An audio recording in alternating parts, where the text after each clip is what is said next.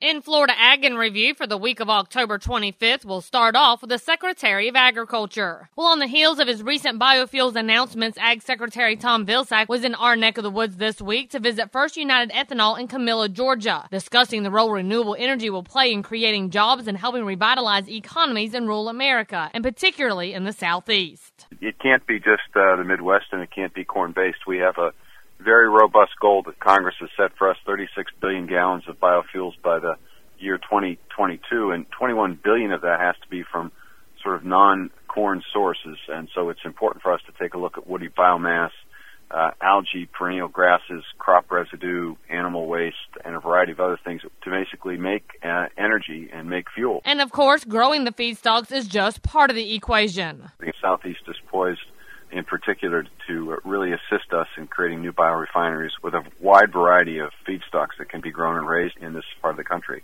Uh, so we expect and anticipate a lot more activity in this area. And now we turn our attention to livestock with Randall Wiseman. A study commissioned by the American Meat Institute indicates that an estimated 104,000 Americans could lose their jobs if USDA's Grain Inspection, Packers, and Stockyard Administration's new regulatory proposal is finalized. The study highlights the vast potential damage that could be done to livestock producers, meat packers, and American consumers and workers. It found if the rule would be implemented, it could increase retail meat prices by 3.3% at a national level, causing a 1.68% decrease in consumer demand for potentially lower quality meat and poultry products.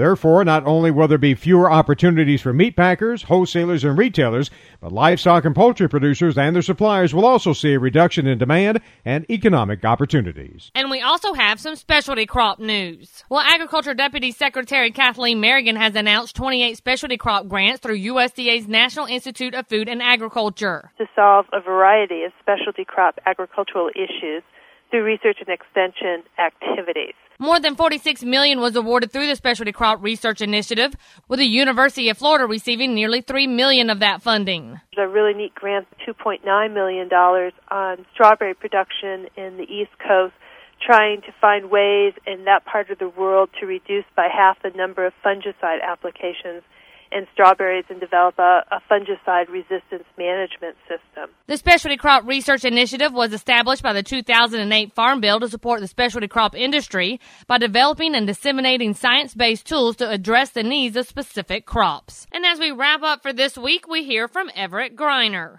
Kudzu. Several versions of how kudzu got into this country. The one I think most practical is it was brought from China to be grown as a cow feed. Problem came when cows wouldn't eat it. Well, it's been a confounding problem ever since. Grows rapidly, grows everywhere. All efforts to control it have come up short. Well, there may be a way to slow it down now, but it's not exactly what you'd want. About a year ago, they found a bug that devours kudzu. Don't know much about it, except it got here from China or India. It was first found in the northeast corner of Georgia. Well, this year, it's already been found in 68 counties and three states. Fact is, it destroys a lot of kudzu, and that may sound good, but there are some other considerations. It also loves soybeans.